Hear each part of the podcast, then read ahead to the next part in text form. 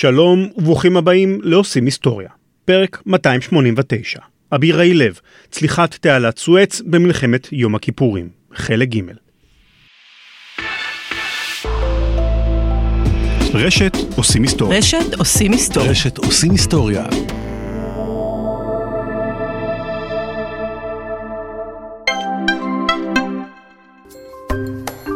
היי, זה עידן מעושים רפואה. אני בטוח שרובכם הגדול שמע דבר או שניים על פסוריאזיס. סטטיסטית, מתוך רבע מיליון החולים במחלה הזו בארץ, יש מבין המאזינים כעת מי שחולה או חולה במחלה הזו, או לפחות מכיר מישהו שסובל מהמצב הרפואי הזה. אבל עד כמה באמת אנחנו יודעים על פסוריאזיס? עד כמה אנחנו יודעים על האור שלנו? אור זה לא דבר אחד, זה בעצם כמו עוגת שכבות. ומה שיפה באור זה שבעצם אפשר לראות המון דברים באור שהם ביטוי למשהו פנימי. סימני גרד על האור למשל, אפשר ללמוד מהם דברים. הצטרפו אליי לפרק מיוחד על מחלת האור פסוריאזיס, אשר מוגש כשירות לציבור על ידי חברת יאנסן. חפשו את עושים רפואה ביישומון הפודקאסטים החביב עליכם. נשתמע. Tranquility Base here. The Eagle has landed. עושים היסטוריה עם רן לוי.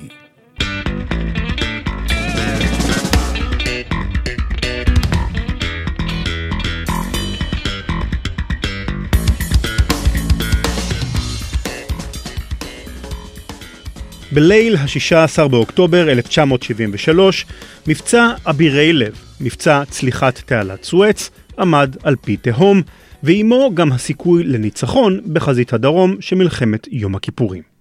גשר הגלילים, גשר הצליחה, שהיה אמור להיות הקלף הסודי של צה"ל במלחמה נגד מצרים, עמד קרוע ושבור כ-20 קילומטרים מקו המים. דוברות היוניפלוט, שהיו אמורות לשמש לו כגיבוי, היו תקועות בפקק תנועה אדיר שנוצר על ציר עכביש, כביש צר ומתפתל שהוביל אל נקודת הצליחה, כשאלפי טנקים, משאיות, אמבולנסים ורכבי מילואים נאבקו להגיע אל החזית.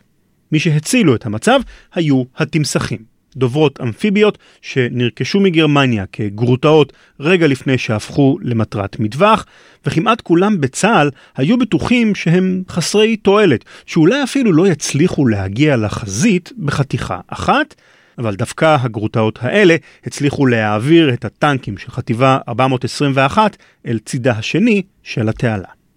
ובכל זאת, זה לא היה מספיק.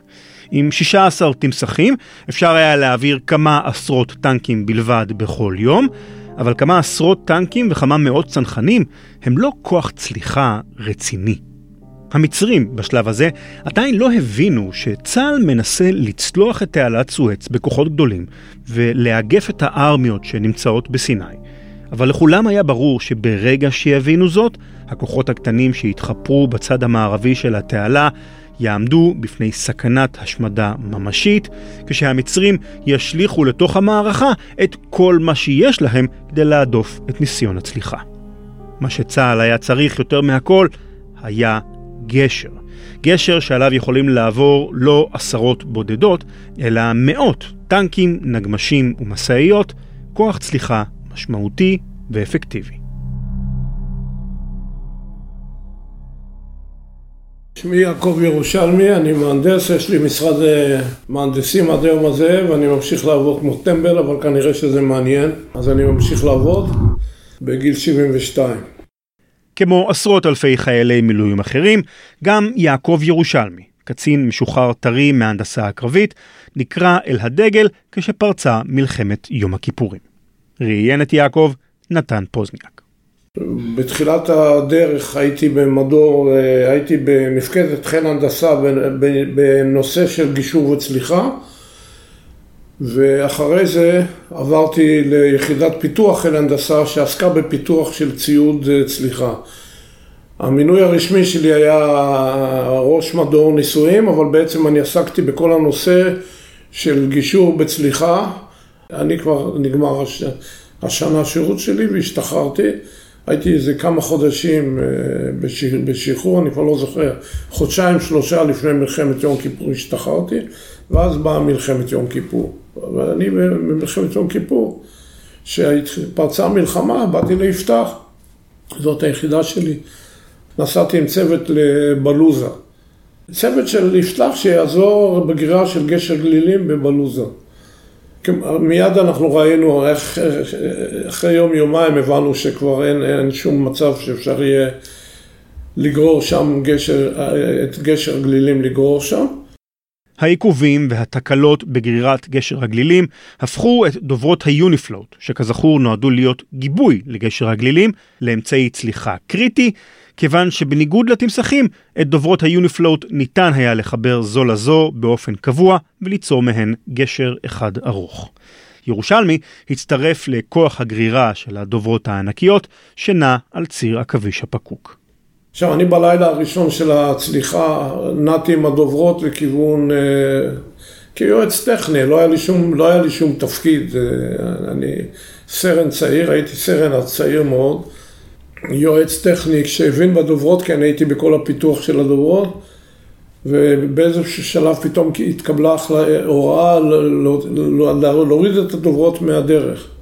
לא יודע עד היום למה. כמובן שברגע שהדוברה נוסעת על הציר, אף אחד אחר, היא חוסמת את הציר. היא ענקית. כנראה ש... היה צורך בכביש. היה צורך, כנראה, הורידו את הדוברות, ואחרי זה כל מה שעשיתי בלילה הראשון של הצליחה, בלילה הראשון עזרתי, וגם היו, גיליתי, ראיתי שם חבר'ה, קצינים מתחש, כל מיני ג'ובניקים כמוני, או שאין לנו תפקיד אה, כלשהו, עסקנו, עסקנו בחילוץ של דוברות, של לנסות להחזיר את הדוברות, ואז ראיתי כמה צדק, צדקתי, כי ברגע שהורדת את הדוברה לכביש גמרנו, אי אפשר כבר להחזיר אותה, היא תקועה בחולות, זה, זה, זה מבצעים מטורפים. סגן אלוף במילואים עודד מגידו מתאר במאמר לביטאון יד לשריון את הכאוס שהתחולל באותו הזמן בציר עכביש. ציטוט: מספר הסמג"ד, רב סרן אילן מעוז, התחילו לזרום כל מיני אלופי משנה ותתי אלופים, קצין הנדסה ראשי עצמו, וכל אחד עם העצות שלו. הוא מספר מ"פ א', סגן נדב מן, עד עכביש התנועה הייתה בסדר. שם החלו כל הפקקים. שם הייתה המהומה הגדולה עם כל הגנרלים הגדולים. טנק חילוץ משך את הטנקים, והדוברות האלה, יש להן הצלבות ועוגנים חזקים מאוד כדי למנוע סיבובים חזקים וקריאה של היצול. הוא עשה סיבוב חזק ותלש את הטנק מהדוברה.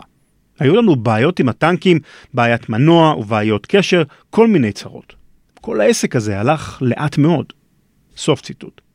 בנוסף לבעיות הלוגיסטיות, חלק מציר עכביש היה חשוף כל העת לירי טילי סאגר וארטילריה מצפון, מצד הכוחות המצריים שהיו עדיין מחופרים באזור החווה הסינית. רק בלילה שבין ה-16 וה-17 באוקטובר, למעלה מ-30 שעות לאחר מועד הצליחה המתוכנן, נפתח סוף סוף הציר והדוברות היו יכולות להמשיך במסען. בבוקר של ה-17 באוקטובר הגיעו דוברות היוניפלוט אל מוצב מצמד שעל גדות התעלה, ויעקב ירושלמים ועמיתיו היו יכולים להתחיל להוריד אותן אל המים. אבל רצה הגורל, וזה גם היה הרגע שבו הבינו המצרים לראשונה, מה באמת מתרחש באזור מוצב מצמד. עד אותו הרגע הם היו משוכנעים שמדובר בפשיטה משוריינת קטנה, כמה טנקים בודדים ומעט חיילי חי"ר שמנסים להטריד את הכוחות המצרים במערב התעלה. ב-17 באוקטובר ירד למצרים האסימון. צה"ל מנסה לחצות את התעלה בכוחות גדולים ולאגף ולכתר את הארמיות השנייה והשלישית. כל כוחות הצליחה של צה"ל התרכזו באזור אחד מצומצם, שהיה המקום אליו עתידות הדוברות לרדת אל קו המים. היה זה חצר מוצב מצמד ששכן על גדות התעלה. בחצר הזו, רצועת חול המוקפת בכמה מאות מטרים של סוללות עפר מורמות, היו נגמשי הפיקוד, כוחות הרפואה, חיילי חי"ר שהתארגנו לצליחה וכוחות הנדסה קרבית שהכינו את השטח לדוברות. לתוך השטח המצומצם הזה, וגם לאזור ראש הגשר בגדה המערבית, כיוונו המצרים ריכוז אדיר וחסר תקדים של קני תותחים, מרגמות ופצצות מטוסים. אסף וול הוא פרסומאי ופובליציסט, וגם היסטוריון חובב של מלחמת יום הכיפורים. ופתאום המצרים מבינים שעשו להם פה תרגיל. וכשהם מבינים את זה, הם מרכזים את כל מה שיש להם כדי להוריד על אותה חצר קטנה יחסית עדיין, ארטילריה רצחנית, כל הזמן. המון הרוגים ליום, אני חושב שהיו ימים שנהרגו 300 או 400 אה, חיילים רק באזורי הצליחה. קרבות אוויר המוניים מעל אזור הצליחה, המצרים שולחים כל מה שמסוגל לטוס, מסוקים עם חביות נפלם, מטוסים שמופלים בהמוניהם, ובסופו של דבר אפילו מטוסים מבית הספר לטיסה כשנגמרים להם הסילונים. הם מתחילים לקבל תגבורות מלוב, מטוסים לובים, האנטרים עיראקים שהשתתפו במלחמה משלב יחסית מוקדם, כולם מנסים לדחוק את הצבא הישראלי החוצה. לא במקרה זכתה חצר מוצב מצמד לכינוי המצמרר חצר המוות. אלוף משנה דני מט, מפקד חטיבת צנחנים שצלחה את התעלה על גבי סירות גומי יום קודם לכן, כתב כך, ציטוט: ב-17 באוקטובר, בבוקר, הם איתרו את מקום הצליחה. החלה הפגזת תופת. זה היה הגיהנום בהתגלמותו. זה דבר שלא הכרנו בעבר. רק על 500 המטרים של אזור הקשרים ירו עלינו 21 סוללות שדה, שלושה סוללות 152 מילימטר, שתי סוללות 203 מילימטר, חוץ מקטיושות ומרגמות שלא ייספרו מרוב. ירו עלינו 170 קנים כ-100 אלף פגזים. רק לשם השוואה, במלחמת העולם השנייה, בהפקעה של הצבא האדום על האודר, היו 250 קנים על קילומטר חזית. זה למעשה אותו קנה מידה בתעלה. ראש הגשר עלה בלהבות. חצר המוות, כדי לתאר אותה, צריך כישרון ספרותי בלתי רגיל. היו שם דברים שקשה לתאר. היינו מתחפרים כל הגוף ומשאירים פתח קטן. פגז של 203 מילימטר שנופל שלושה מטר לידך, הוא מכסה את כל העמדה. זה דומה לתיאורים של השואה, שהיהודים היו נקברים חיים והאדמה מתבקעת, ואנחנו הוצאנו חיילים קבורים מהאדמה שהתבקעה. אריק, אריק שרון, שאל אותי, איך אתם חיים שם? אפשר לחיות שם? אז כן, חיינו שם, אבל זה היה המחיר. סוף ציטוט. בתוך כל הטירוף הזה, לוחמי ההנדסה הקרבית לא הפסיקו לרגע את עבודתם. הנה עדות נוספת, הפעם של איציק אגם, מפקד מחלקה באזור מצמד. ציטוט: בליל של פגזים מכל הסוגים. לא יאומן, פצצות בגודל ענק נוחתות בקרבתנו ופוערות בורות עמוקים בחול. אף פעם לא ידעתי שיש ולא ראיתי פצצות ארטילריה גדולות כל כך. אנשי ההנדסה, כאילו אחזה אותם תזזית, ממשיכים בהשת הטנקים ללא הרף, בלי לשים לב לפגזים. מרגש לראות אותם עובדים כך. סוף ציטוט. שתי דוברות יוניפלוט נפגעו מפגזי ארטילריה כבר בכניסה לחצר, אבל כל שאר הדוברות הורדו למים בסביבות השעה שמונה בבוקר. עכשיו היה החלק הקשה באמת. החיסרון הגדול של הדוברות הענקיות היה הקושי לחבר אותן זו לזו בתוך המים כדי ליצור מהן גשר אחד ארוך. לכל דוברה היה מנוע קטן שאפשר לה לנווט בתוך המים, ומפעילי הדוברות היו צריכים להתגבר על זרם המים החזק בתעלה ולהצמיד אותן זו לזו זמן ארוך מספיק כדי שאפשר יהיה למתוח כבלים ולחבר את הדוברות באופן קשיח. זה לקח כמעט יום שלם, עד ארבע אחר הצהריים, וכל הזמן הזה מפעילי הדוברות היו חשופים להפגזה המצרית הכבדה, כשכל מה שהגן על תא הנהג שלהם בדוברה היו לוחות פלדה דקים, לא שונים בהרבה מאלה שאתם יכולים לראות על המשוריינים העתיקים בשער הגיא בכניסה לירושלים. במקביל המשיכו גם התמסכים לעבוד ולהעביר כוחות שריון וחי"ר אל הגדה השנייה, למרות שעכשיו כבר באה לידי ביטוי החולשה הקטלנית שלהם. המצופים מלאי האוויר. המצופים נקרעו מרסיסי הפגזים שנחתו סביבם, והתמסכים נפגעו בזה אחר זה. בשני מקרים שונים טבעו תמסכים תוך כדי שהם נושאים עליהם כלים משוריינים. פעם אחת זחלם, ופעם שנייה שני טנקים. הטנקים צללו לקרקעית התעלה על צוותם, שנספה כולו.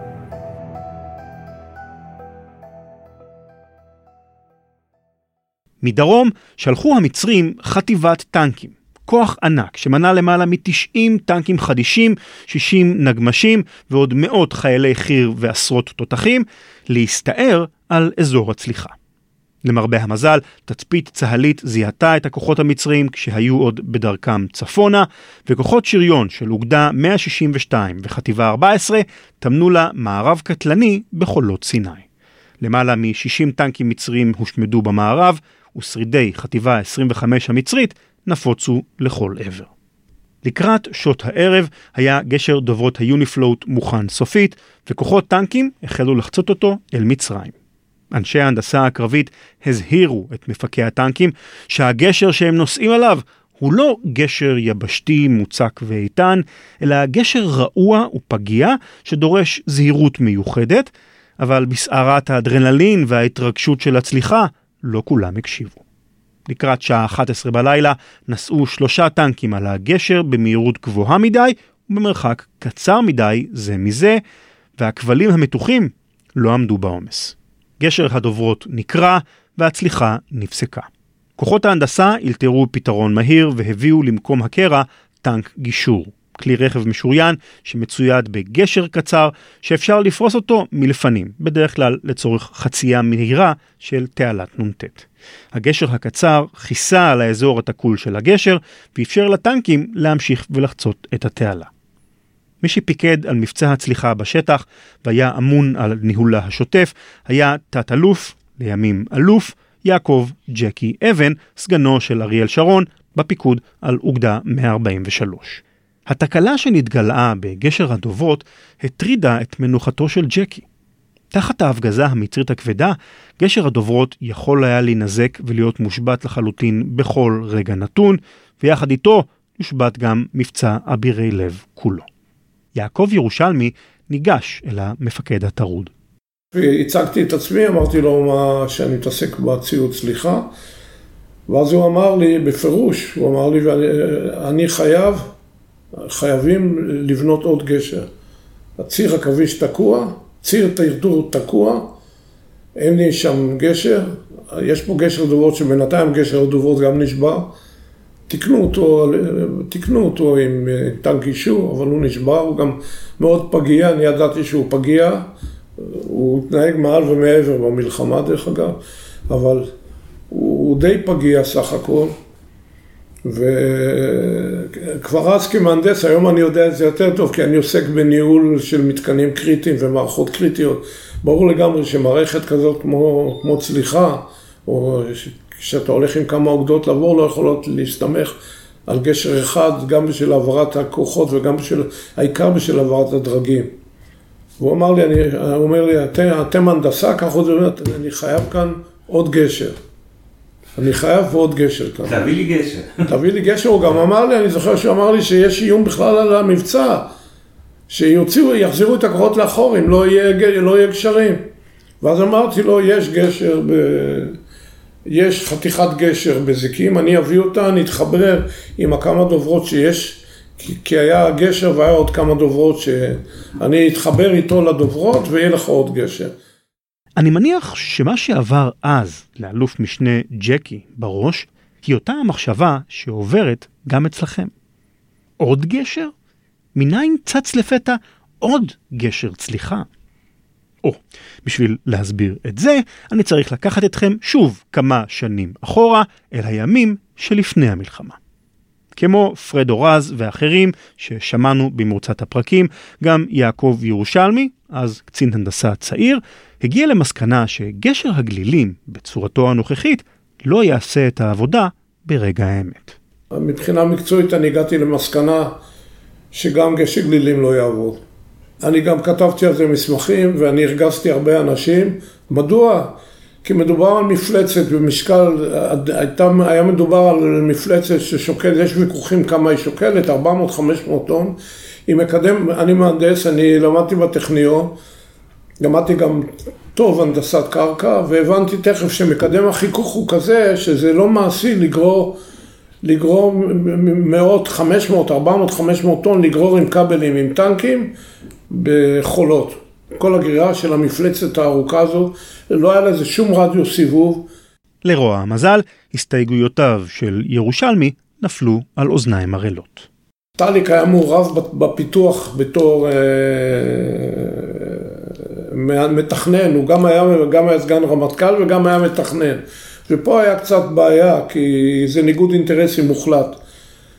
הוא לקח את הגשר אישית. הוא לקח את הגשר אישית ולא הסתכל, כן, ולקחו מוצר שהביא לסקוב בעצם מהצבא הרוסי של גלילים שזורקים לתוך נחל או לתוך נהר, שהיה אמצעי רוסי כזה, והפכו אותו למפלצת באורך 200, באורך 200 מטר, שפשוט, יש כמה מסמכים שאני כתבתי ואני אמרתי את דעתי ולא התביישתי להגיד את זה בכל הפגישות ובכל הדיונים. אבל לא שכנעת. סליחה? אבל לא הצלחת לשכנע. לא הצלחתי לשכנע, אני, היה גם, היו מקרים גם כן שהיו ישיבות, יש ועדות פיתוח, אני הייתי חבר בוועדות פיתוח, לא בגשר גלילים, באמצעים אחרים, שלא לא אהבו את דעתי עד כדי כך שאפילו הוציאו אותי מפגישות. האופי שלי עד היום לא השתנה, אני במקום לקשקש ולדבר ולמתוח ביקורת, אמרתי שאני אפתח תחליף לגשר גלילים. התחליף עליו חשב ירושלמי היה מבוסס גם הוא על דוברות היוניפלוד. בפרק הראשון סיפרתי לכם שכל דוברה כזו הייתה מורכבת מ-12 מצופי פונטון גדולים. יחד, 12 המצופים התחברו לדוברה ענקית וכבדה. ירושלמי ביקש לשנות את הדוברות כך שיהיו קטנות וקלות יותר, דבר שיאפשר לגרור אותן בקלות ולחבר אותן זו לזו במהירות בתוך המים. הוא חשב וחשב ומצא פתרון. ועשיתי מין החלאה כזאת בין גשר הדוברות ובין הדוברות ובין uh, הגלילים. עשיתי, תכננתי יחידות שכל יחידה מורכבת משלושה מצופים או שלושה פונטונים עם גלגלים, כל יחידה יש ארבע גלגלים של מטוס מתחתיה, ויחידה אחת מחוברת לשנייה באמצעות, באמצעות של פרקים. אני לא רוצה להיכנס טכנית למוצר, אבל המצ, המצב הוא שהורדתי את מקדם החיכוך פי עשר בערך. יכולתי, בצורה הזאת יצרנו משהו שהוא מין החלאה כזאת בין הדוברות ובין גשר גלילים זה מין החלאה, אבל זה, היתרון הגדול שהמוצר הזה יש לו רדיוס סיבוב, אפשר לגרור אותו, הוא נוסע בדיונות. במילים אחרות, ירושלמי לקח את אותם מצופי יוניפלוט, שמהן היו עשויות הדוברות, ויצר מהם דוברות קטנות יותר, שכל אחת מהן כללה שלושה מצופים בלבד, במקום 12.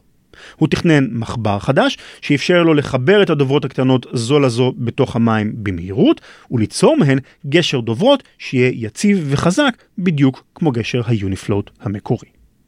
על תקציב פיתוח יהודי לא היה מה לדבר, כי גשר הגלילים היה הפתרון הרשמי של צה"ל לבעיית הצליחה, וכל תקציבי הפיתוח של הדוברות והתמסכים כבר בוטלו זה מכבר. למזלו של ירושלמי, היו גורמים בחיל השריון הלקוחות, במרכאות, אם אפשר לכנות אותם כך, של אמצעי הצליחה המתוכננים, שאהבו את הרעיון שלו. את כל הרעיונות האלה אני הראיתי לחבר'ה בחיל השריון. היה, אנחנו, עבדנו בזמן, בנושא של הפיתוח של הדוברות, עבדתי, ובכל הניסויים עבדתי מול יחידה שנקראת תח"ש, זה תורת חיל שריון, שבראשה עמד אה, עמי רדיאן, אלוף משנה, והיו שם שני סגני אלופים, אחד מדליה, שאני לא זוכר את המשפחה שלו, והשני שאול נגר, שהיום הוא העורך של ביטון חיל השריון. הצגתי להם את הרעיון, הם מאוד אהבו את זה, הראו את זה לברנד שהיה אז מפקד ה... מפקד, okay. הוא היה מפקד uh, גייסות השריון, הראו לו את הדבר הזה, מצא חן בעיניו, ואז עשינו, עשינו ערכה ראשונית בהתנדבות בסדנה של הגיס. את עגלת הגרירה הגדולה והמסורבלת של דוברות היוניפלוט החליף ירושלמי בכמה גלגלי מטוסים שהורכבו מתחת לדוברה הקטנה. למה גלגלי מטוסים? כי אלה גלגלים קשוחים מאוד שמסוגלים לעמוד בעומס רב וגם לשרוד פגיעת רסיסים וכדורים. כמו כל שאר החלקים, גם את גלגלי המטוסים הוא השיג בקומבינה. גלגלים, קיבלנו גלגלים של חיל האוויר, כבר לא היה צריך אותם, של מטוס נורד, היה פעם מטוסי נורד. כל הקומבינות האלה הובילו את גילה, אשתו של ירושלמי, להציע שם מקורי משלה לגשר. פה נכנסת אה, אשתי לתמונה, גילה. גילה, כן. והיא הציעה לקרוא לזה גשר צנע, למה עושים את זה בצניעות ובתקציב צנוע. קראנו לו גשר צנע, מאז עד היום הוא נשאר גשר צנע.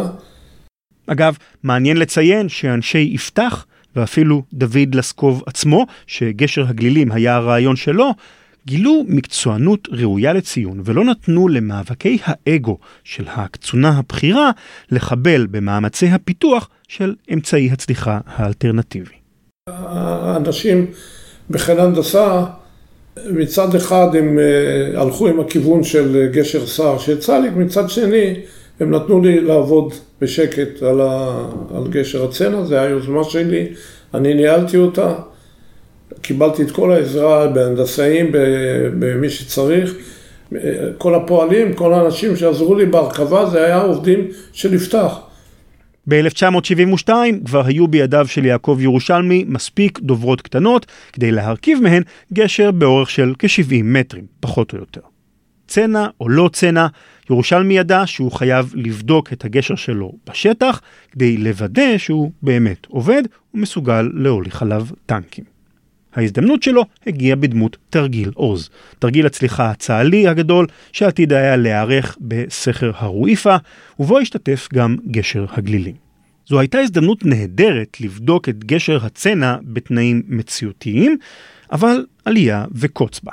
בתרגיל אמורים היו להשתתף כמעט כל קציני הפיקוד הבכיר של צה"ל, וביניהם גם ישראל טל, סגן הרמטכ"ל, שגשר הגלילים היה הבייבי שלו. ירושלמי ידע שאם האלוף טל, שכבר זרק אותו מדיון כלשהו בעבר בגלל ההסתייגויות שלו מגשר הגלילים, ישמע על הגשר המתחרה שבנה ירושלמי, זה יהיה סוף הפרויקט. אתה, זה ממש לא יאומן, כי כשאנחנו הרכבנו את החלקים, כיסינו את זה ברשתות הסוואה, שמההליקופטר שמביא, שבא טליק וזה לא יראו. לא מהמצרים פחדתם, מטליק פחדתם. לא, זה, כן.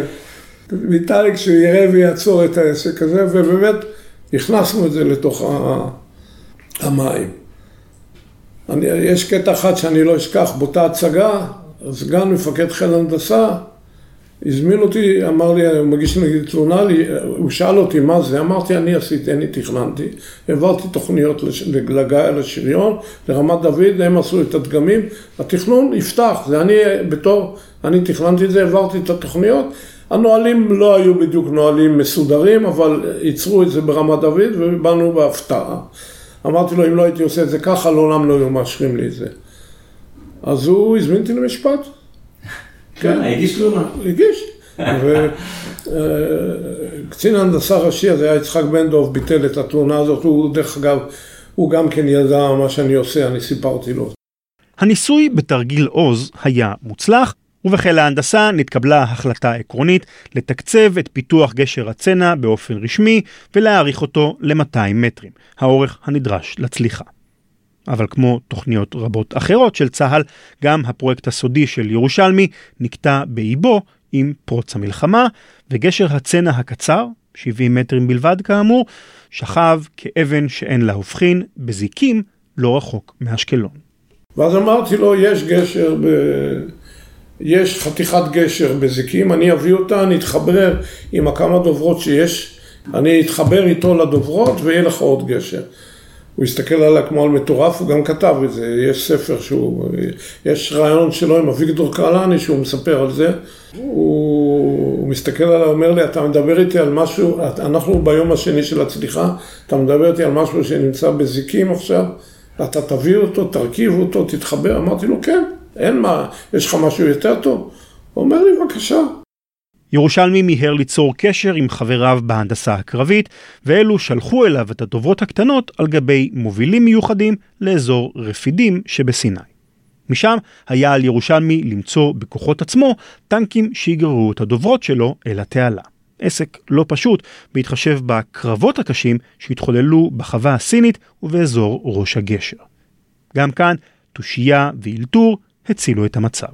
בא, היה איזה אה, מישהו בשם אלוף משנה סירקין שהיה מאוד מבוגר כבר אז, מתנדב, אני חושב שהוא היה אז בן 70.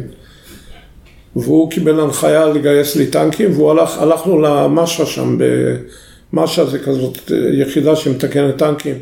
מצאנו טנקים פגועים עם הצוותים, אני לא הייתי צריך טנקים לוחמים, הייתי צריך רק סוסים. אז הביאו לי, מנוע, כן. כן, הביאו ממש איזה עשרה טנקים עם הצוותות, אני הסברתי להם, קשרנו את הכבלים והתחלנו לגרור. התחלנו לגרור והגרירה הלכה מהר מאוד, אנחנו די מהר, מפגילה, שזה היה יד רפידים, הגענו לצומת, לאזור שנקרא כספי. זה שם קוד במפה, שזה כבר כמה קילומטר מה... מאזור מצמד. למרות הניידות הגבוהה של הדוברות הקטנות והקלות, שסייעה מאוד לירושלמי לתמרן אותן על ציר עכביש הפקוק, פה ושם לא היה מנוס מלדחוק לשולי הציר כלי רכב אחרים שנסעו עליו. השאלה מי יקבל עדיפות לנסיעה על הציר הסתום הייתה מוקד לאינספור חיכוכים ומאבקי כוחות לכל אורך ימי הצליחה, ומקרה אחד כזה חקוק במיוחד בזיכרונו של ירושלמי. ושם כבר התחלנו לחטוף ארטילריה. ארטילריה, למרות שלא נענו על הכביש, נענו ב... אבל התחיל להיות ארטילריה. היה לנו איזה קטע קטן, ש... שזה היה במין שד בין ארבעים, שכבר התחילו ליפול הרבה פגזים, כשהתקרבנו ל... ל... למצמד, אתה חייב לעלות על ציר עכביש. כי הציר נוסע מצד אחד לשדה מוקשים, מצד אחד דאגה ממר. אז כשאתה מתקרב לשם אתה צריך לעלות על ציר עכביש, אין ברירה, וזה היה, הציר עכביש זה כבר היה, אני יודע מה, קילומטר מקו המים, היה מופגז בצורה, וגם ירו עלינו טילי כתף. אז זה היה מאוד לא נעים, ואז אנחנו חיכינו קצת שהשמש, שיהיה חושך, ונכנסנו לתוך, ה... לתוך המעבר הזה שנקרא לכ... לכיוון לקיקן, המעבר בין שדה מוקשים. ובדיוק אני בא, מולי יש שיירה של פצועים. על הצ... מצד אחד שדה מוקשים, מצד אחד אגם, שיירה של פצועים, נדמה לי עם זלדות. עם, אתה רואה אירועי דם ורופאים, והש... אולי זו הייתה השיירה הראשונה, כנראה הראשונה של הפצועים שהביאו מהצד השני. שיירה של כמה... ואני עומד, והמשמעות שהדרך צרה, והמשמעות היא שאני צריך לרדת מהכביש, וזה לשדה מוקשים. היה ברור לגמרי שזה יהיה מהלך מאוד, יתחילו להתפוצץ לי גלגלים, זה יהיה, זה מהלך... למה כבר לא תגיע? לא, היה, זה היה מהלך מאוד מורכב. ואז אני ניסיתי להגיד להם שייסעו רוורס כמה מאות מטר. אני, אני, אני הייתי עם נגמ"ש, רצתי קדימה, ראיתי שיש מקום שאפשר להסתובב, אבל הם לא הסכימו, זאת אומרת, היו עצבנים שרצו כבר, בצדק. ואז אני מרים לי את ג'קי, אני אומר לו, שמע, אני כאן תקוע, זה, זה הכל מוקלט אני חושב. הוא מגיע אליי, דחפנו אותם הצידה והמשכנו לנסוע. והחבר'ה שם צעקו לנו רוצחים, הם יותר התכוונו לג'קי, אני חושב, לא אליי, אבל הם לא הבינו איך דוחפים שיירת פצועים מהדרך בשביל להעביר, להעביר גושי מתכת כאלה מכוערים וגדולים. בלב כבד ובידיעה ברורה שייתכן שההחלטה שלו ושל ג'קי אבן תביא למותם של פצועים שלא יספיקו לקבל טיפול רפואי, המשיך יעקב ירושלמי להוביל את הגשר שלו אל מוצב מצמד ותעלת סואץ.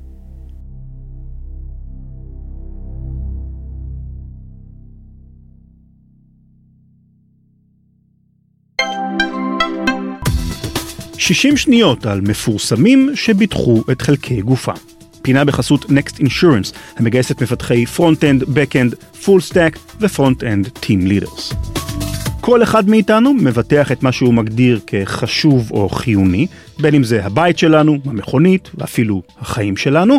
כשזה מגיע לשחקנים, ספורטאים ושאר הסלבריטאים, במקרים רבים הנכס הגדול ביותר שלהם הוא הם עצמם, או גופם, נכון יותר לומר.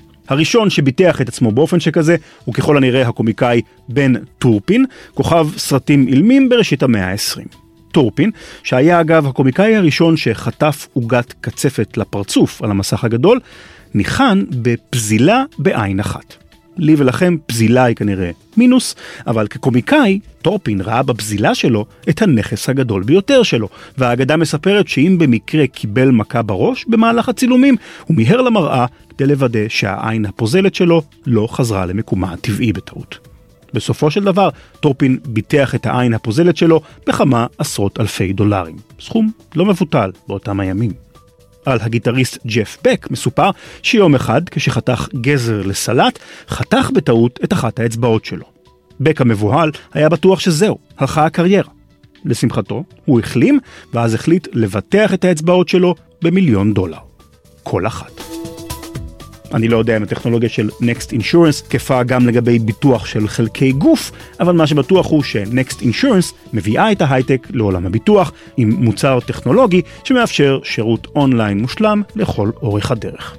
Next Insurance מגייסת לשורותיה מפתחי Front-End, Back-End, Full Stack ו-Front-End Team Leaders ומחפשת מפתחים שרוצים להוביל את עולם הטכנולוגיה עם המתודולוגיות והכלים המתקדמים ביותר.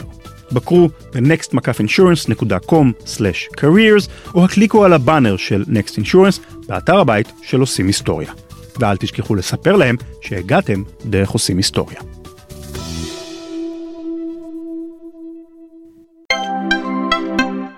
בינתיים, כמה קילומטרים צפונית ממנו, עמד פרדו רז ליד גשר הגלילים. 30 שעות קודם לכן נקרע הגשר תוך כדי גרירתו בעקבות חוסר תיאום בין הטנקים הגוררים והטנק הבולם. הנזק שנגרם לגשר היה קטסטרופלי, וההערכה הראשונית הייתה שידרשו שעות רבות ואולי אפילו ימים כדי לתקן אותו. אבל פרדו ועמיתיו ביחידת יפתח התנפלו על הגשר הקרוע, פירקו חלקים והרכיבו אותם מחדש, ובתוך ארבע שעות בלבד כבר היה הגשר מוכן לתזוזה. אבל בזמן הזה התנתקו הטנקים הגוררים ויצאו למשימות אחרות. התקלה שהשביתה את גשר הגלילים הייתה חדשות רעות מאוד עבור אריק שרון ושאר צמרת הפיקוד של צה"ל, ואיימה על סיכויי ההצלחה של מבצע הצליחה כולו. אבל מבחינתו האישית של פרדו רז ושל שאר צוות הגרירה, זה היה מזל גדול. כפי שסיפרתי לכם בפרק הקודם, אזור החווה הסינית, שדרכו אמור היה הגשר לחלוף בדרכו אל התעלה, שרץ במאות טנקים מצרים ועשרות אלפי חיילים מצוידים בטילי סאגר ו-RPG. אף אחד באוגדה 143 לא ידע את זה. הפעם הראשונה שהבין צה"ל את חומרת הבעיה בחווה הסינית הייתה כשחטיבה 14 של אלוף משנה אמנון רשף התנפצה על החווה המבוצרת וספגה אבדות קשות. אילולי היה גשר הגלילים נקרע ונעצר, פרדו וחבריו היו פוסעים בגרירה איטית הישר לתוך מערב מצרי מתוכנן היטב, שספק אם היו יוצאים ממנו בחיים. אחרי כישלון המתקפה של חטיבה 14, הוטלה משימת כיבוש החווה הסינית על גדוד 890 של הצנחנים בפיקודו של יצחק מרדכי. גם כוחותיו של מרדכי לא הבינו בדיוק לאיזו צרה הם נכנסים. אני לא אכנס כאן לשאלה מה בדיוק השתבש בהכנת הכוחות למתקפה, מי טעה ואיפה. יש המון כעס ומרירות ששזורים בסיפור הזה, והשדים האלה לא נחים גם עד ימינו, אבל התוצאה הסופית הייתה קשה וכואבת לא פחות מזו של המתקפה הראשונה על החווה. למעלה מ-40 צנחנים נהרגו, ועוד למעלה מ-100 נפצעו, וכוחות הצנחנים חולצו בקושי על ידי גדוד טנקים שהוביל אהוד ברק. שני הקרבות על החווה הסינית, 60 שעות של גהנום, עלו ביוקר לצה"ל, אבל את המשימה הזו אי אפשר היה שלא להשלים. כל עוד עמדה דיוויזיה מצרית משוריינת ומחופרת קרוב כל כך לאזור הצליחה, הסכנה שנשקפה למבצע אבירי לב הייתה גדולה מכפי שניתן יהיה להתעלם ממנה. וכך, ב-18 באוקטובר נשלח שוב, בפעם השלישית, כוח שריון ישראלי לנסות ולכבוש את החווה הסינית. הטנקים התקדמו אל האזור ומצאו שם כלום. מסתבר שתחת הלחץ הישראלי הכבד החליטו המצרים להשיג את כוחותיהם צפונה ופינו את החווה הסינית. פרדו רז רתם את הטנקים לגשר הגלילים המתוקן ויצא לדרך. הפעם הכל עבד חלק, ושעות ספורות לאחר מכן החליק גשר הגלילים סוף כל סוף אל מי התעלה, וטנקים דהרו עליו אל צידה השני. זמן קצר לאחר שהגיע גשר הגלילים אל התעלה, נכנסו לחצר מוצב מצמד גם הדוברות של יעקב ירושלמי. שלא כמו גשר הגלילים, שהושק אל המים בחתיכה אחת בתוך דקות ספורות, בדיוק כפי שתכנן זאת ממציאו, דוד לסקוב, את גשר הצנע של ירושלמי היה צריך להרכיב, דוברה אל דוברה, בתוך המים. המחבר החדש שפיתח ירושלמי אמנם קיצר את התהליך הזה משמונה שעות לסביבות השלוש שעות, אבל עדיין היה מדובר בעבודה הנדסית לא פשוטה, כשכל הזמן הזה נוחתים על חצר המוות וסביבותיה אלפי פגזים מצריים. כל הזמן היו מטחים של קטיושות. המטחים של קטיושות, היינו שומעים את השריקות נשכבים, באו במטחים של 16-16. זה היה פשוט לאזור מאוד מצומצם והגלגלים התחילו להתפוצץ. מהרסיסים. מהרסיסים, אבל עדיין יש, יש יתירות עצומה בגלגלים, ככה שלא הייתה בעיה. דחפנו את החלקות תחת אש תופת, דחפנו את החלקות אה, למים. אני בכלל, אה, אשתי טוענת גילה, טוענת שיש לי איזה כוח עליון ששומר עליי, כי הייתי בתוך טנק, ירדתי מהטנק, הוא חטף פגיעה ישירה, אני הלכתי רגע אה, להסתכל על תוכנית מתחת לדוברה, יצאתי, הדוברה חטפה פגיעה, הכנסנו את הגשר, היו שם צוללנים, אנשי שייטת היו שם. ואני הסברתי להם איך לחבר, אני גם נכנסתי איתם, אני חובב צלילה, אז נכנסתי איתם, הסתכלתי גם שהחיבור בסדר, זה פחד מוות להיכנס למים, כי אם משהו מתפוצץ במים, המים זה חומר לא דחיס, והוא מעביר את גל הפיצוץ הרבה יותר טוב מאשר באוויר. אנחנו צללנו, הם, במיוחד הם, הם ממש חיברו את הכל כמו שצריך. ואז יצאתי מה, מהמים, ואת החלק, ה... החלק הנוסף שאפשר יהיה להעביר טנקים חיברנו כמה שעות אחרי זה, אבל זה לא הפריע לאף אחד, כי הגשר מיד התחיל לעבוד כגשר מנהלתי. זו הייתה תרומתו הגדולה של גשר הצנע. בעוד שגשר הגלילים וגשר דוברות היוניפלוט שימשו בעיקר להעברת טנקים ונגמשים אל הגדה המערבית, גשר הצנע התאים בדיוק כדי להעביר את כל שאר כלי הרכב שהיו צריכים לצלוח, והיו המון כאלה, כיוון שככל שיותר ויותר כוחות לוחמים עברו אל הגדה המצרית, כך גם גבר הצורך להעביר אליהם דלק, תחמושת ומזון. 99% מהתנועה זה היה דרגים כבר בשלב הזה. ודרגים, אני מדבר איתך, אתה לא מתאר לך מה שעבר עליו. כשאני אומר דרגים, אני צוחק, עברו עליו משאיות של תנובה, אוטובוסים, כל מיני, זה לא יאומן מה שעבר שם. כל עם ישראל, אתה יודע, זה עם ישראל. המון רכבים מגויסים. וזהו, והגשר למחרת בבוקר אני קמתי, הסתכלתי, זה היה אחד הימים המאושרים בחיים שלי, שאני ראיתי את גשר הדוברות, שאני בפירוש הייתי חלק אה, די דומיננטי בפיתוח שלו. וגשר צנע, שזה לגמרי פיתוח שלי, שניהם עומדים, וצה"ל כבר הביאו משטרה צבאית שם, עמדו, כיוונו את הגשר, לא, היה איזה קטע שאני רציתי לעלות על הגשר, לא נתנו לי להיכנס. ב-21 באוקטובר נסתיימה סאגת הצליחה. כוחות צה"ל בגדה המערבית של התעלה כיתרו את הארמיה המצרית השלישית ועמדו לכתר גם את הארמיה השנייה. אז צה"ל עובר אה, לצד, ה... לצד המערבי, אין שם יותר מדי כוחות, הוא משאיר מעט מאוד כוחות בסיני. ולמעשה באיזשהו שלב מעביר כמעט שלוש אוגדות, כמעט את כל הכוחות שהיו ב... בסיני לצד השני. הכוחות של אדן מצליחים לכתר את כל הארמיה השלישית, המפורסמת. יש איזה פיאסקו רע מאוד ב... בעיר סואץ, קרב מיותר לחלוטין. שבו נהרגו אה, קרוב ל-80 חיילים שלנו ללא שום, שום סיבה. אה, אריק שרון כמובן דוהר אה, צפונה כדי לכתר את, את הארמיה השנייה, עוצרים אותו באמצע, סיבות אה, פוליטיות. למעשה בין צה"ל לבין קהיר, זאת אומרת כולם מכירים את הקילומטר המאה ואחת שמוביל לקהיר, כמעט ואין כוחות שיכולים לעצור את צה"ל. המהפך הדרמטי במהלך המלחמה הכריח את הסובייטים להתערב לטובת המצרים ולעצור את המלחמה. זאת אומרת שאם המעצמות לא מתערבות כאן, צה"ל, אריק, אריק רק רוצה לדהור ל... עד שהוא לא רואה את, ה, את המואזינים של קהיר, הוא כנראה לא היה נרגע. אבל היו פה כמה כוחות יותר גדולים אפילו מאריק שרון. למעשה, ואנחנו על סיפה של מלחמה גרעינית. זאת אומרת, הסובייטים מודיעים שאם הישראלים ממשיכים, הם מעמידים בכוננות את הכוחות המוצנחים שלהם, הם מתחילים להזיז צוללות גרעיניות לכיוון המזרח התיכון. בסופו של דבר באמת הלוחמה נעצרת ב-24 לאוקטובר, המצב של המצרים לא טוב, זה לא, לא רק דעתי, זו גם דעתם.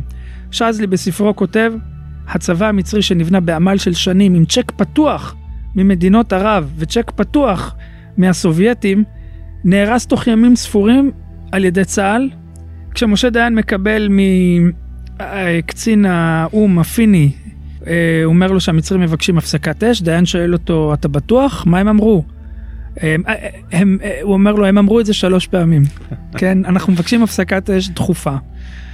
אז יש הפסקת אש, המצרים במצב לא טוב, הארמיה השלישית מכותרת, צה"ל נמצא בשטחם. מתחיל להתנהל איזשהו משא ומתן להפרדת כוחות, שבסופו של דבר, אחרי כמה שנים, יביא גם להסכם שלום בין ישראל למצרים. את ימי הפסקת האש ועד חתימת ההסכם להפרדת הכוחות ניצלו כוחות ההנדסה הקרבית כדי להקים על תעלת סואץ גשר יבשתי אמיתי. טרקטורים ושופלים דחפו אלפי טונות של חול ואדמה אל מי התעלה וחיברו שוב את אסיה לאפריקה, בפעם הראשונה אחרי למעלה ממאה שנים. רוחבו של הגשר היבשתי היה 22 מטרים, עבר עליו כביש סלול, והוא אפילו צופה באבנים שטוחות משני צידיו. היה מי שאמר עליו, ציטוט, גשר שכמותו לא הוקם מעולם על ידי שום צבא בתקופה המודרנית. הגשר היבשתי הזה הוסר על ידי המצרים רק שנתיים מאוחר יותר, ב-1975, כשנתפנו כוחות צה"ל מאזור התעלה. תם ונשלם סיפורו של גשר הגלילים וסיפור גבורתם של כל מי שהיו מעורבים במבצע אבירי לב. היום אפשר למצוא את התמסכים, גיבורי הצליחה, במוזיאון יד לשריון בלטרון, לצד חלקים שנשתמרו מתוך גשר הגלילים.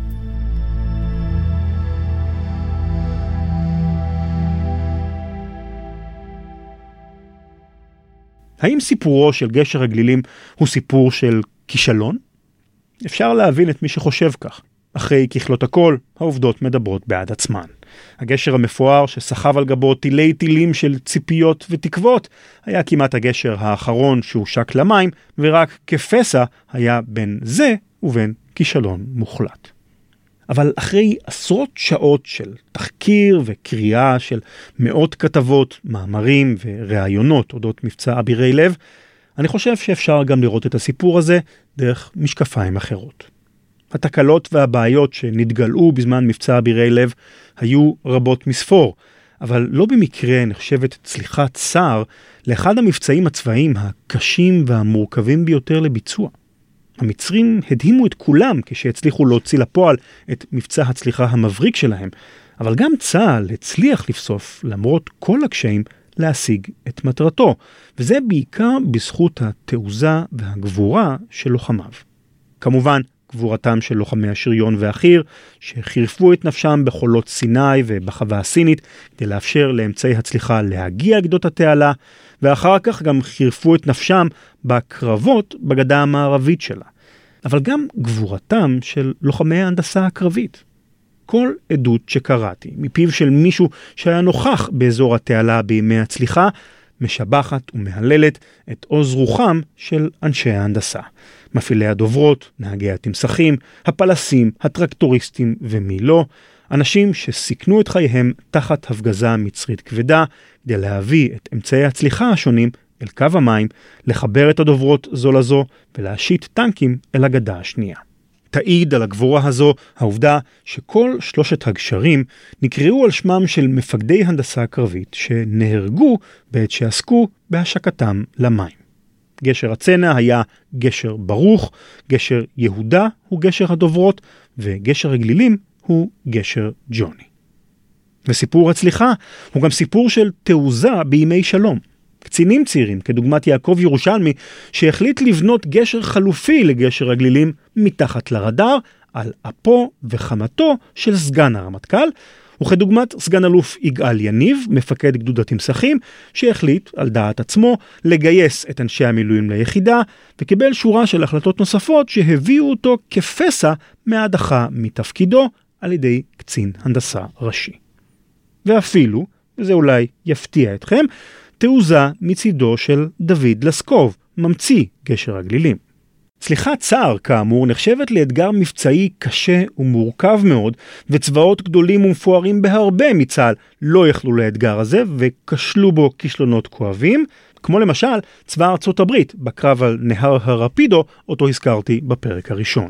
ייתכן מאוד שאלמלא העז דוד לסקוב לדחוף את הרעיון של גשר הגלילים כנגד ההתנגדות והגיחוכים מצידם של מפקדים בכירים רבים, אף אחד בצה"ל לא היה בכלל מעלה על דעתו את האפשרות של צליחת תעלת סואץ כמהלך מכריע של מלחמת יום הכיפורים. פרדו רז, סגנו של לסקוב ביחידת הפיתוח של חיל ההנדסה, מציין את העובדה הבאה. ופה אני רוצה גם להגיד, אני דיברתי עם הרבה קצינים אחר כך, אלה שתכ... שהיו על יד אריק שרון ועל יד דדו, אמרו שגשר. גשר הגלילים לא הגיע ראשון, הוא הגיע אחרון. אבל לולא גשר הגלילים לא היו שוקלים את הצליחה בכלל. אנחנו תמיד אוהבים לדבר על הטעויות שלנו. כשמדברים על מלחמת יום כיפור, בעיקר במוספי החג של לפני יום כיפור, תמיד מוצאים הקלטות מזעזעות, מטלטלות, זוועתיות. אני לפעמים מתפלא, אתה יודע, מה כתבו במוספי החג של יום כיפור לפני מלחמת יום כיפור? על מה היה להם לכתוב? אבל uh, מתברר שהערבים עשו טעויות, uh, בוא נגיד ככה, עד פתיחת המלחמה הטעויות היו שלנו. אני מדבר על טעויות אסטרטגיות. אנחנו גם עשינו הרבה טעויות, אני לא בא להקל ראש. אבל הטעויות האסטרטגיות של האויב היו טעויות הרבה יותר חמורות. אנחנו דיברנו על אלה שהמצרים עשו. הטעות הראשונה, לצאת למתקפת שריון ב-14 לאוקטובר, הטעות השנייה זה שהם לא זיהו את המאמץ הישראלי ממזרח למערב, זיהו אותו לא נכון. הסורים טעו טעויות אה, קשות בהרבה מאוד, אה, הרבה מאוד אה, עניינים לאורך המלחמה, הם שילמו על זה ביוקר. ואני חושב שכחובב של היסטוריה צבאית, ההתמחות שלי היא בכלל בעת העתיקה, אבל כשאני מסתכל על הדברים בראייה היסטורית פילוסופית, אני חושב ואני לא, אני לא, לא המצאתי את זה, אני לא ראשון שאומר את זה, שבאוקטובר 73 עמד לרשות העם היהודי, לא לרשות מדינת ישראל, אלא לעם היהודי לדורותיו, הצבא הטוב ביותר שאי פעם עמד לרשותו. אני לא מדבר על הדרגים הגבוהים הפוליטיים, אני מדבר על החייל הפשוט, על המ"מ, על מפקד האוגדה. התושייה שה... והמוטיבציה שהאנשים האלה הפגינו, אני מקווה מאוד שאם אי פעם נצטרך, יהיה משהו דומה לזה בצד שלנו.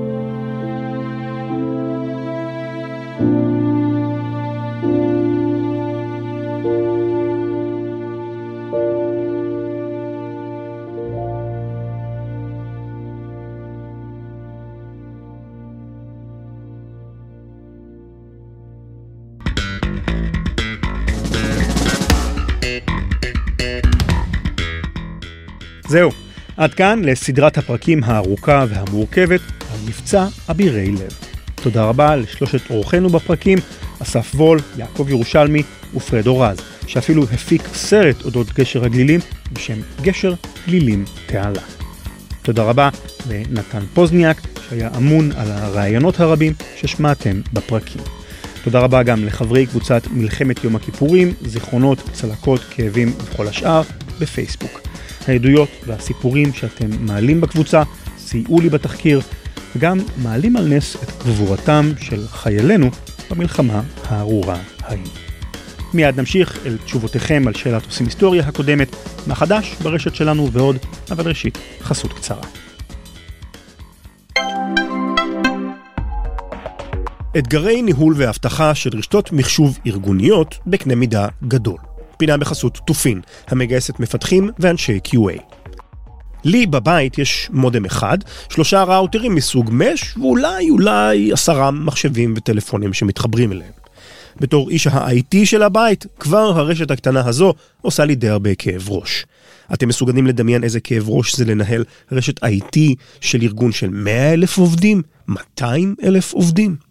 בפינות החסות של תופין נשמע משי דיין, CTO מוצרי הענן של תופין, על האתגרים הגדולים של ניהול ואבטחת רשתות גדולות. התחלנו את השיחה שלנו עם אחד האתגרים הבסיסיים, סגמנטיישן, או פילוח של רשת המחשבים. בואו נתחיל בשאלה, מהו סגמנטיישן? בעולם אבטחת המידע, בדרך כלל מה שאתה רוצה לעשות זה להפריד בין חלקים מסוימים ברשת שלך, כדי שהם לא יהיו מסוגלים לדבר אחד עם השני. כדי למנוע בעצם אה, חולשות אבטחה כאלה ואחרות, שהאקר יכול לעבור מרשת לרשת. בדיוק כמו שיש בצבא, אתה רוצה להבטיח שרק מי שצריך לגשת לאיזשהו שירות מסוים יוכל לגשת אליו. את זה עושים על ידי סיגמנטציה. אבל מה הבעיה? סגמנטיישן זה כבר נושא ותיק ומכובד מאוד ברשתות, לפחות ב-20 שנה האחרונות. נכון מאוד, אבל למשל כאשר אתה עובר לטכנולוגיות חדשות, כמו למשל לסביבת הענן, ולמשל אם אתה עובר לסביבה שעובדת עם קונטיינרים ו Kubernetes clusters, ועכשיו אתה עדיין צריך לפתור את אותם בעיות, אתה עדיין רוצה לדעת איך הרשת שלך עובדת, אתה עדיין רוצה להבדיל בין חלקים מסוימים ברשת שלך. אז איך אתה עושה את זה? איך אתה עושה כשחלק מהשירותים שלך נמצאים בענן? חלק נמצאים אפילו בענן של גוגל, חלק נמצאים בענן של אמזון, וחלק נמצאים בתוך המשרדים שלך עצמם. לך תבין מי מדבר עם מי, מה יכול לדבר עם מה. זאת בדיוק הבעיה שתופין באה לפתור. אנחנו פותרים את זה על ידי זה שהמערכת שלנו, סוויטת המוצרים של תופין, בעצם יודעת להתחבר לכמעט כל סוג של מה שנקרא Infrastructure Technology.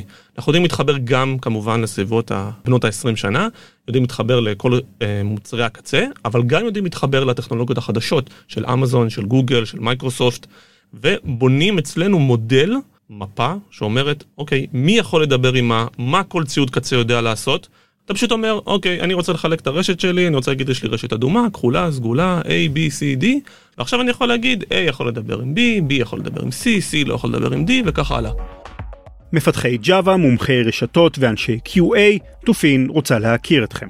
תופין עוסקת במגוון של טכנולוגיות, מספרינג בוט ועד קוטלין ואנגולר, ומגייסת למרכזי הפיתוח שלה בתל אביב ובכרמיאל.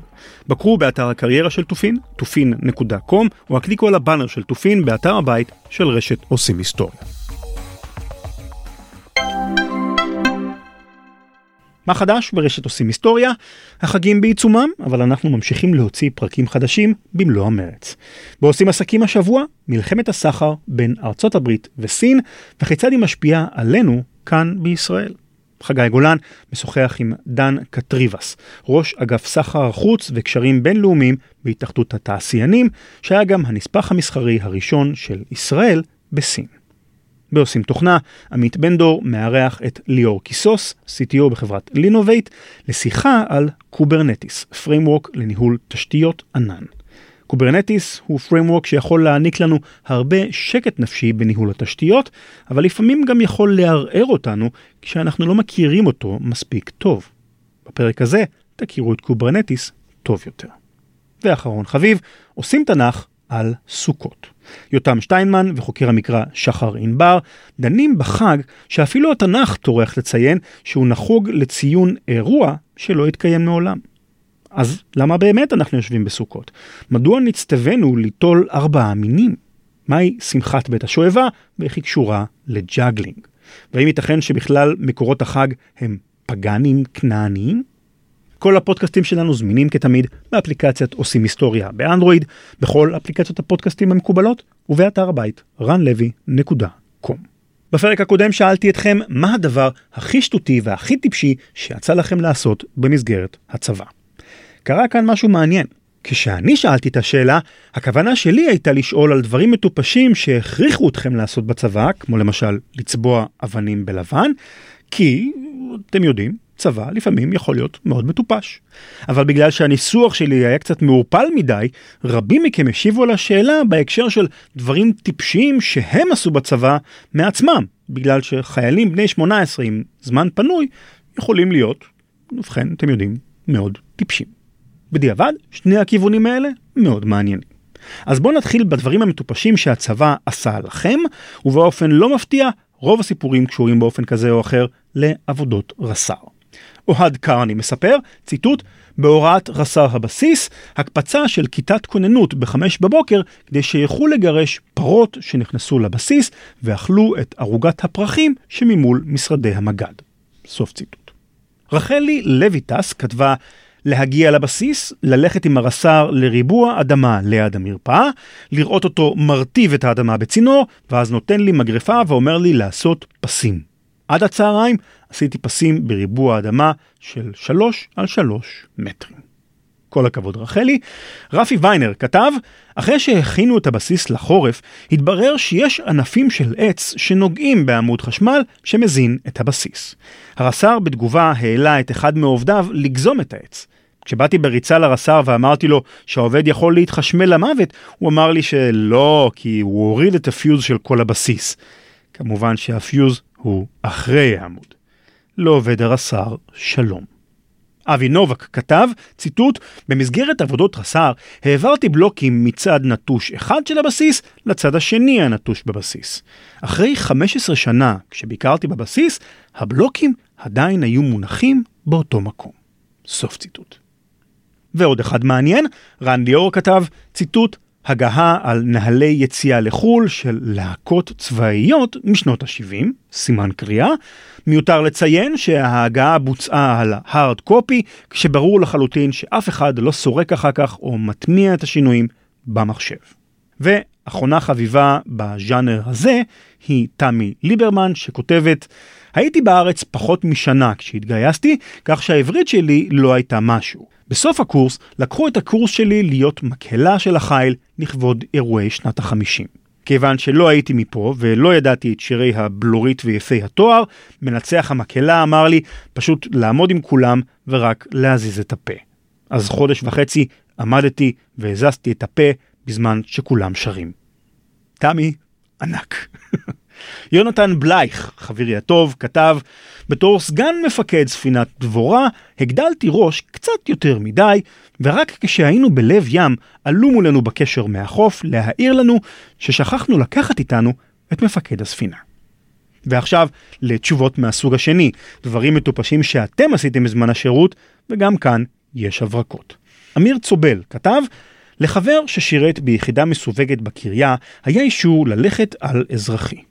פעם באיזו ארוחת צהריים מישהו זרק שגם כשהולכים על אזרחי יש כללים ואי אפשר ללבוש מה שמתחשק. החבר שלי טען שזה לא נכון, והוא הודיע שהוא מוכן להתערב עם כל מי שרוצה שהוא מצליח להיכנס לבסיס עם חליפת צלילה. יום אחר כך הוא הגיע באוטובוס לקריה, לבוש בחליפה, עם מסכה, שנורקל וסנפירים, באשכרה נתנו לו להיכנס ככה, בזכות האישור. סוף ציטוט. טל פרנקל כתב, ציטוט, נבי מוסא, חורף 97, תנורי הסולר באוהלים כמובן לא פועלים, לקחנו קופסה של מג ריקה, מילאנו סולר, הנחנו בתוך התנור והצתנו בעזרת תרסיס 9105. התנור חימם נהדר וקיבל צבע אדום ויפה, הלכתי עם חבר להתקלח, ובדרכנו חזרה אנחנו רואים את כיתת ההגס רצה עם מטפים. חושבים, וואלה, איזה באסה, הקפצת תרגול. ואז מבינים שהם רצים לכיוון האוהל שלנו. הערובה שסביב תקרת האוהל התלהטה עד כדי כך שהברזנט חסין החום במרכאות החל לבעור ואיתו שאר האוהל. חולקו ריתוקים מפליגים ואפילו מעצר ליוזם הפטנט. אורי סביליה כתב לנו, 1990, בתור בוחן תחמושת חטיבתי, יושב בתוך מחסן תחמושת של הגדוד, מוקף בכל טוב, רימונים, נקל, טילי כתף, you name it, עובר ובודק ארגזים על ארגזים של רימוני יד, אחד-אחד, כל רימון שהיה ריג'קט, זורק אותו, שתי סימני קריאה, לצעיר שעמד בקצה השני של המכולה, שישים בארגז של התקולים. אם משהו היה קורה שם, אפילו את השאריות שלנו לא היו מוצאים. כל הכבוד אורי, שמח שאתה מבין את זה בדיעבד. ואחרון חביב, עידו רוט כתב משהו שאני בכלל לא חושב שהוא מטופש, ואולי אפילו גאוני. ציטוט, להגיע לבקו"ם חודשיים לפני הזמן, ללא צו, להיכנס למדור שחרורים ולהורות להם לשחרר אותי. למרבה ההפתעה, זה עבד. סוף ציטוט. תודה רבה לכל מאות המשיבים, והתנצלותי לכל מי שלא יכולתי לקרוא את התשובה שלו בשידור. שאלת עושים היסטוריה תשוב אלינו בפרק הבא. כתמיד, אם אתם אוהבים את עושים היסטוריה ומעוניינים לתמוך בה, ניתן להזמין אותי להרצאות אצלכם במסגרת הארגון או במסגרת ביתית. אם אתם מחפשים מתנה מרגשת וייחודית לאבא, אמא, סבא או סבתא, סיפור משפחתי היא המתנה הכי מרגשת וייחודית שאני יכול לחשוב עליה. סיפור משפחתי הוא פודקאסט דוקומנטרי שאנחנו, צוות המפיקים והיוצרים של רשת עושים היסטוריה, ניצור על הסיפור של המשפחה שלכם. אנחנו נראיין את הגיבורים המשפחתיים שלכם ונהפוך את הסיפור האישי שלהם לדרמה היסטורית מרתקת. אין דרך נפלאה מזו לשמר את הזיכרונות המשפחתיים החשובים, כך שגם הנינים וניני הנינים יהיו מוקסמים מהם בעוד מאה שנים ויותר. יש לכם סיפור משפחתי לספר? דברו איתי. רן את ranlevy.com עושים היסטוריה, גיא בן נון ואיתמר סוויסה בעריכה, שרה סילבצקי, מנהלת הקהילות ואחראית על סיפור משפחתי, אביב שם טוב, מנהל המכירות, דני תימור, המנהל העסקי, ואני, רן לוי, כותב ומגיש. אנחנו נשתמע בשבוע הבא. להתראות.